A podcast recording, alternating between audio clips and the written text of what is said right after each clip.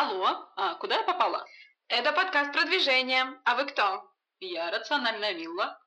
А я креативная Таня. Поговорим?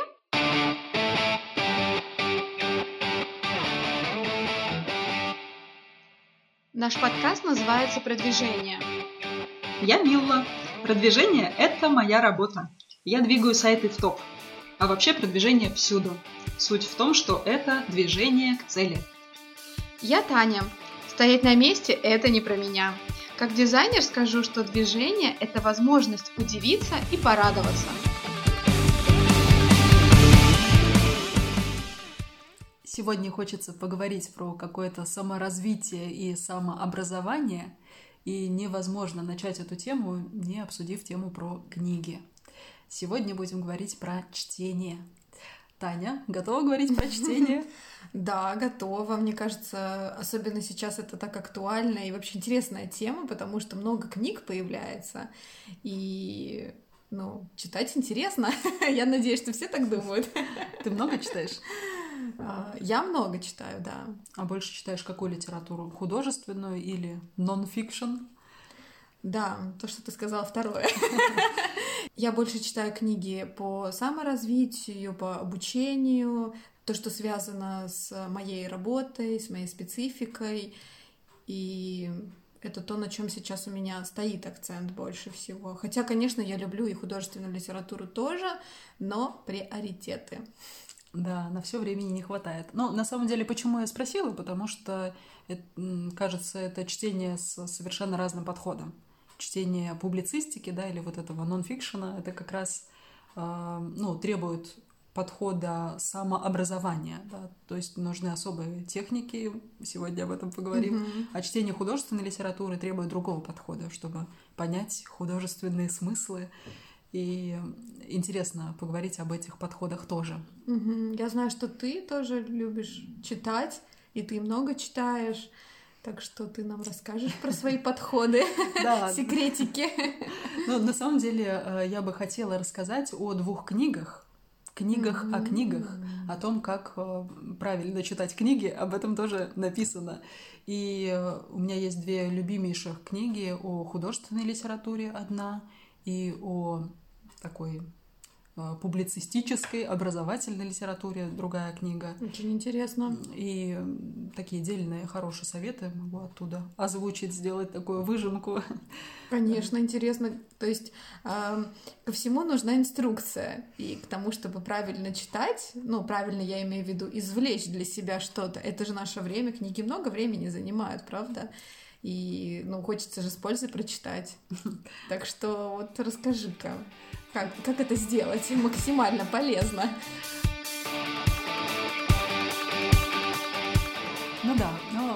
Если начать говорить о литературе такой серьезной, да, глубокой, не художественной, а именно какой-то образовательной литературе, философской, может быть, литературе, какой-то, ну, каком-то таком серьезном чтении, мне очень нравится книга Мортимера Адлера.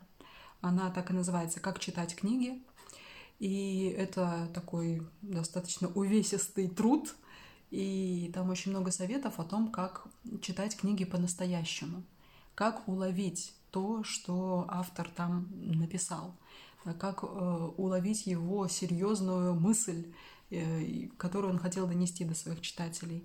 И, конечно, это требует очень большой серьезной работы, потому что действительно серьезную литературу невозможно прочитать так, что там сел за вечерочек, mm-hmm. там за два часика прочитал там какую-то серьезную э, статью или научный труд, э, закрыл и забыл. Mm-hmm. Это просто напрасно потраченное время. Если, э, если я ставлю себе целью, чтобы книга как-то повлияла на меня, mm-hmm. если я ставлю себе целью что-то узнать, с чем-то согласиться или не согласиться, расширить свой кругозор – а, то с книгой нужно поработать.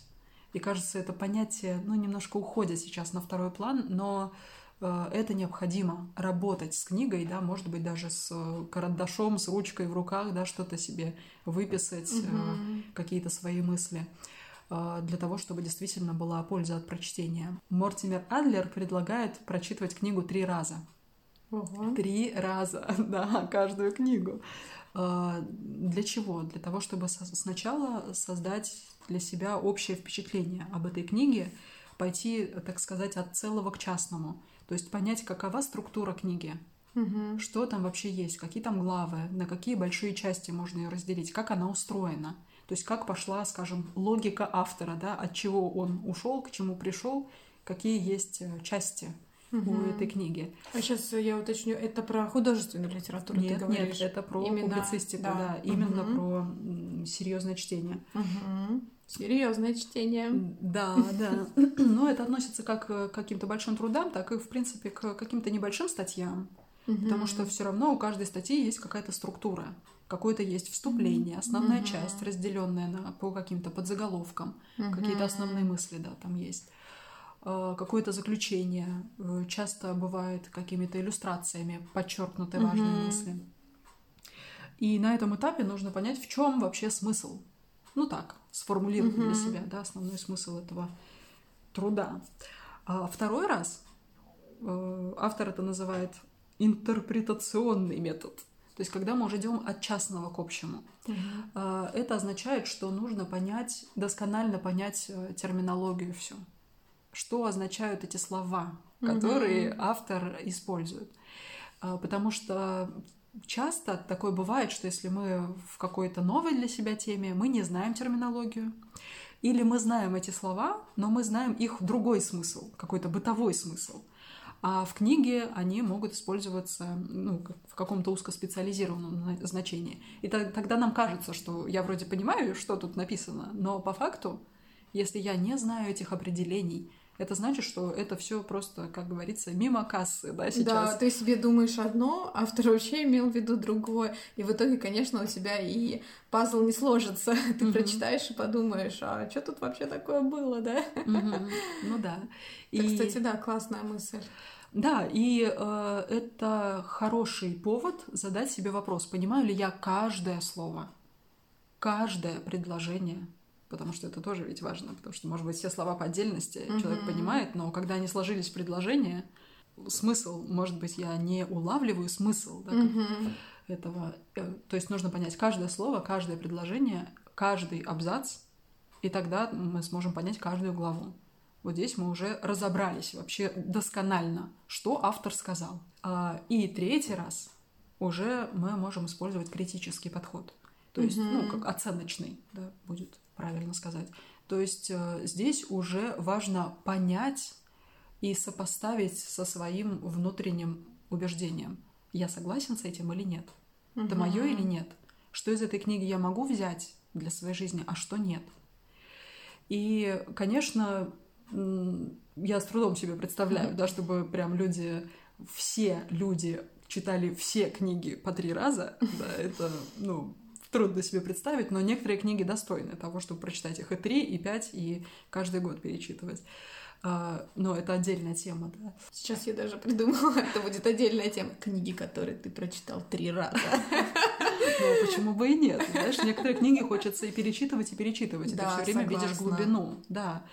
И э, мне кажется, что вот этот вот третий пункт, да, вот это третье прочтение оценочное, вот оно самое важное, потому что э, люди привыкли, что, э, например, если кто-то говорит, мне понравилась такая-то книга, а, и тот, кому он это говорит, автоматически он думает, что если он говорит, что ему понравилось, значит, он согласен со всем, что в ней написано. Мгм. Но фактически это может быть не так. Мне понравилась книга, мне понравилось э, то, как мысль ведет автор.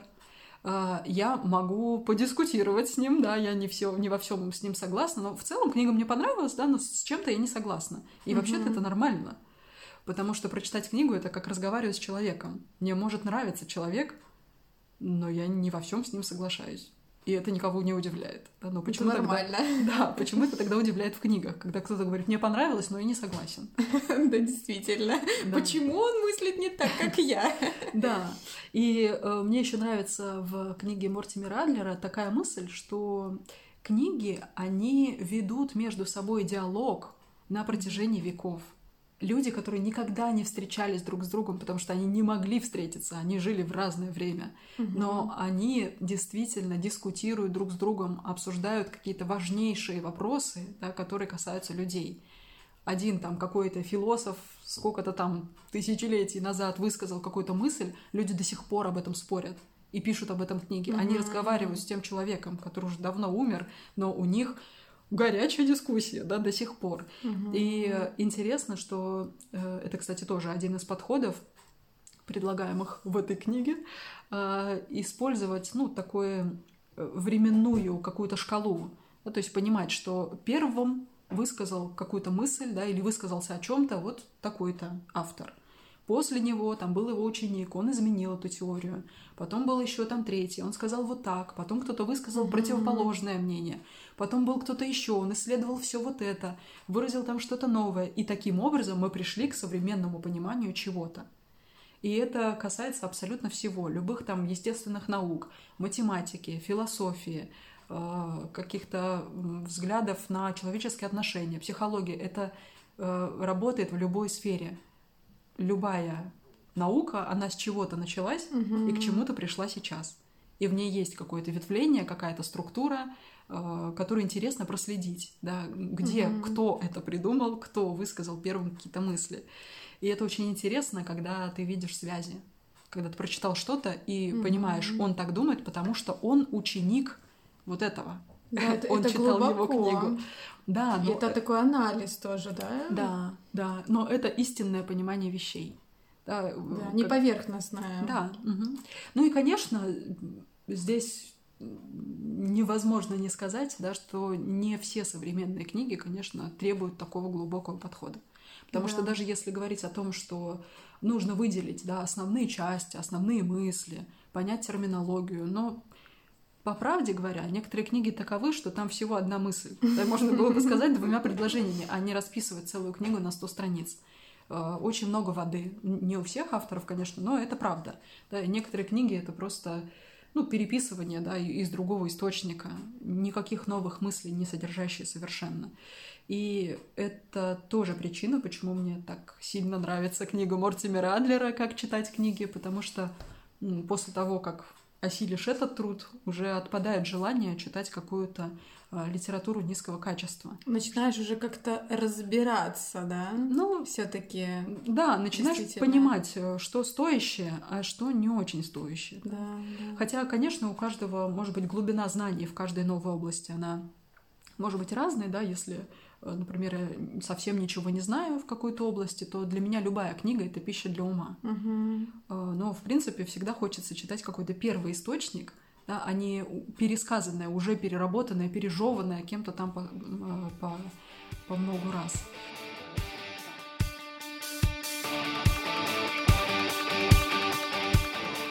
Расскажи поподробнее вот то, что ты сказала, что с книгой нужно работать. Мгм. Что это такое? Да, здесь, э, знаешь, я бы даже провела цитату из книги «Как читать книги». На мой взгляд, это очень интересно.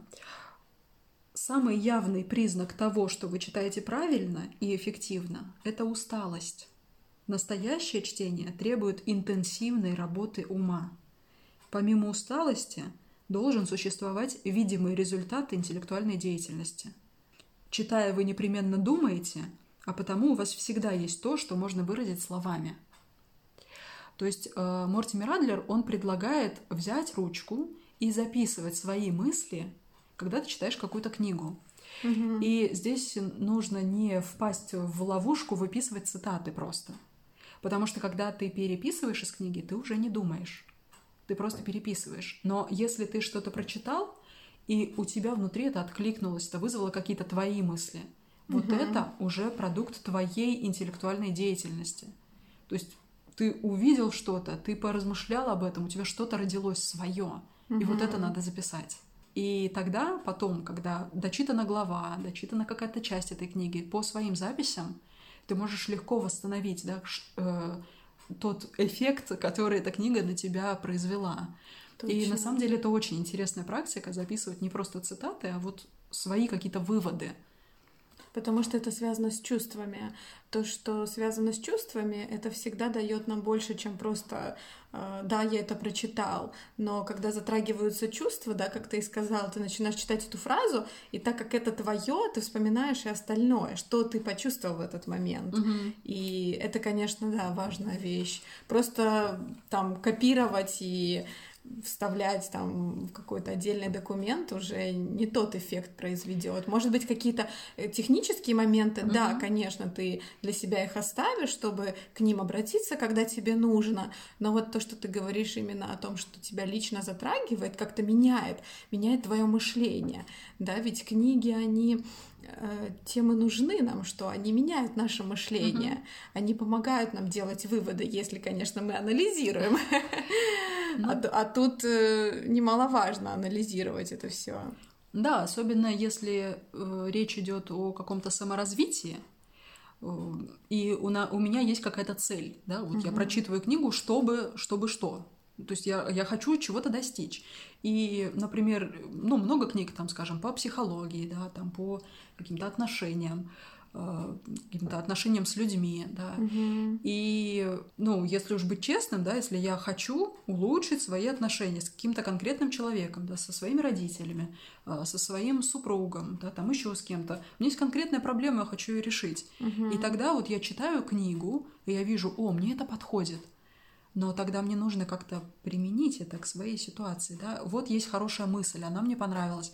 Окей, а что я могу теперь сделать? И вот это вот остановиться и подумать, поразмышлять и какой-то свой вывод записать. Мне теперь надо делать вот это, да, я вот это сейчас понял. И тогда от этого будет польза. Иначе можно читать миллион книг, да, там по, Да. по какому-то вопросу и не сдвинуться с места вообще. Я сейчас, кстати, про это подумала, что а, ну, частенько бывает такое, что ну, люди, они, может быть, как-то ну, список свой показывают, да, книг, которые прочитали, но как бы ты не знаешь, насколько качественно, да, то есть здесь вот тоже важно не количество, а качество, я считаю. Мгм. То есть ты можешь прочитать несколько книг, которые очень сильно изменят твое мышление, да, которое восприятие да, каким-то вещам поменяет. И этого будет достаточно, там, к примеру, да, чтобы на что-то решиться, что-то сделать, что-то изменить. Ну, жить по-новому, да. Мгм. И, и не нужен какой-то там внушительный список для этого. Конечно. То есть, ну, здесь тоже такой момент, что это, это не главное, да, там я прочитал там 150 книг. Конечно. И еще большой вопрос, да, а что это за книги? Помимо того, как ты их понял. Ну А, да. Потому что если это книга, которая на там 95% состоит из воды, конечно, Мгм. такие книги легко читать. Их читаешь, да, как сериал смотреть. Просто ничего нового. Одно, одно и то же на всех страницах и во всех этих десяти книгах, да, которые ты там прочел. Но, на мой взгляд, это потеря времени. Мгм. Лучше прочитать что-то, где есть, ну, как первоисточник какой-то мысли, да, и более концентрированная информация.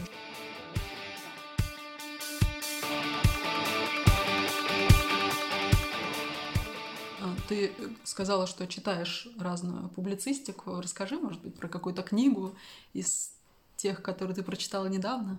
Ну, например, мне понравилась э, книга «Мотивация для творческих людей». Ее написал, правильно сейчас постараюсь выговорить, Марк МакГиннес. Как-то так, надеюсь, правильно. А, Интересная книга, потому что написано интересно, есть о чем подумать, какие-то э, реальные случаи разбираются, потому что этот э, э, человек, который написал, он сам тренер, и он как раз-таки помогает э, людям в творчестве в плане того и развиваться, и как-то вообще продвигаться. Э, Реальные кейсы разбирает людей, да, с какими проблемами они приходили, как они их решали. Это всегда интересно. Ты как со стороны наблюдаешь за процессом. И, конечно же, когда человек рассказывает о своих ошибках, ты анализируешь и, опять же, применяешь это к себе для того, чтобы так не сделать. А, Или где-то увидеть, а вот, я тоже через это прошла. Такое тоже бывает. Ну, интересное название, даже интересная мотивация для творческих людей, да, сразу так э, выделяет как класс творческих людей, как нечто отдельное, что, может быть, действительно какие-то есть особенные э, нюансы, да, с мотивацией. Но, может быть, какая-то конкретная мысль из этой книги?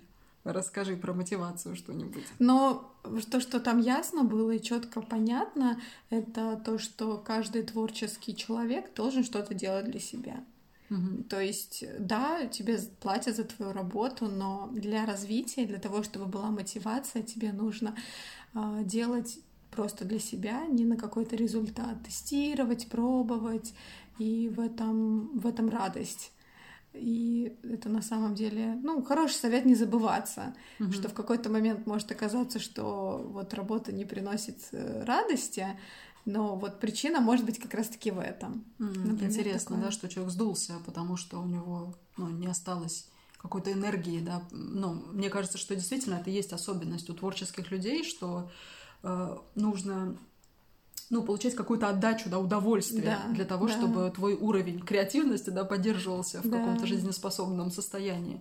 И если все это попадает только на рельсы зарабатывания денег, да, то, ну, и нет вот этого ответного, э, ну, позитивной, да, Мгм. обратной связи, то тогда, может быть, действительно с этим сложно.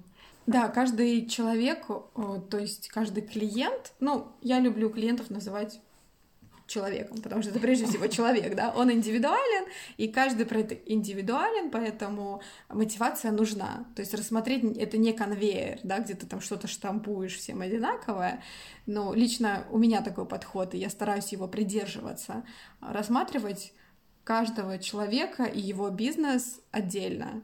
И тогда, тогда ты можешь действительно получать от этого результат, и ты делаешь именно то, что нужно этому бизнесу.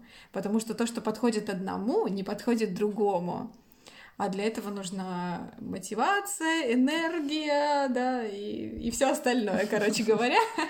Да, но это одна из таких, э, ну, тоже книг. Еще мне тоже понравилась э, книга «Сожги свое портфолио». Тоже много... Интригующее название. Да. Ты сожгла свое портфолио? Конечно, в пух и прах. Разнесла. Подожди, ну поясни, по- подожди, почему нужно сжечь свое портфолио? Что это значит? Но он просто тоже там рассказывает про то, чему не учат в университетах. Что большой акцент делается на одно, а на самом деле многое нужно еще вкладываться в другое. Не А. только в красивое портфолио. А, Да. В жизни все не так. В жизни все не как в так. теории. Да, ты такой вышел после университета, и все, волки напали. Ужасти, да? Что-то какая-то такая картина мне нарисовалась, не знаю. Но суть в том, что книги, они вообще помогают тебе просто аргументировать то, что ты делаешь. А, Когда, ну, например, я тот, кто учился сам, да, из тех, кто не заканчивал, да, какого-то университета, я проходила различные курсы и, и книги, да, опять же, для меня это источник, да, формирования как раз-таки правильного взгляда даже на свою профессию, да, на то, что я делаю. И, конечно же, важно аргументировать то, что ты делаешь. То есть ты можешь понимать, что ты делаешь, Мгм. и что все это классно, да, но если ты не умеешь это объяснить другому, да, опять же, если говорим, человек, ну, тебе говорит, а почему ты так сделал, да, ты должен ему это объяснить, потому что он тебе заплатил за это деньги, он имеет право знать, даже если, может, он ничего не поймет. Не знаю, у меня, конечно, не было таких случаев, но я, наверное, просто люблю все аргументировать, и я всегда к своей работе еще инструкции высылаю. Ну, это Почему? хорошая, кстати, практика. Может, да. конечно, я э, слишком загружаю, но я стараюсь так, только основные вещи, да, но вот лично мне книги, да, конечно, когда ты слушаешь тоже каких-то там других дизайнеров или просто людей, которые там э, развиваются, да, и у вас там похожие какие-то, э, скажем так, ориентиры, то ты тоже набираешься вот э, именно того, что ты учишься аргументировать, объяснять, рассказывать. мгм. Потому что коммуникация — это наше все. Ча- Часть нашей работы. Ты да. можешь быть крутым, но люди придут к тебе, э, возможно, не потому, что ты крутой, а потому что ты чисто по-человечески можешь объяснить, рассказать, слушать. Вот так вот это происходит. В частности, книги в этом мне помогли и продолжают мне помогать. Ну, это э, интересно, мне кажется, похоже на интересный эффект от книг.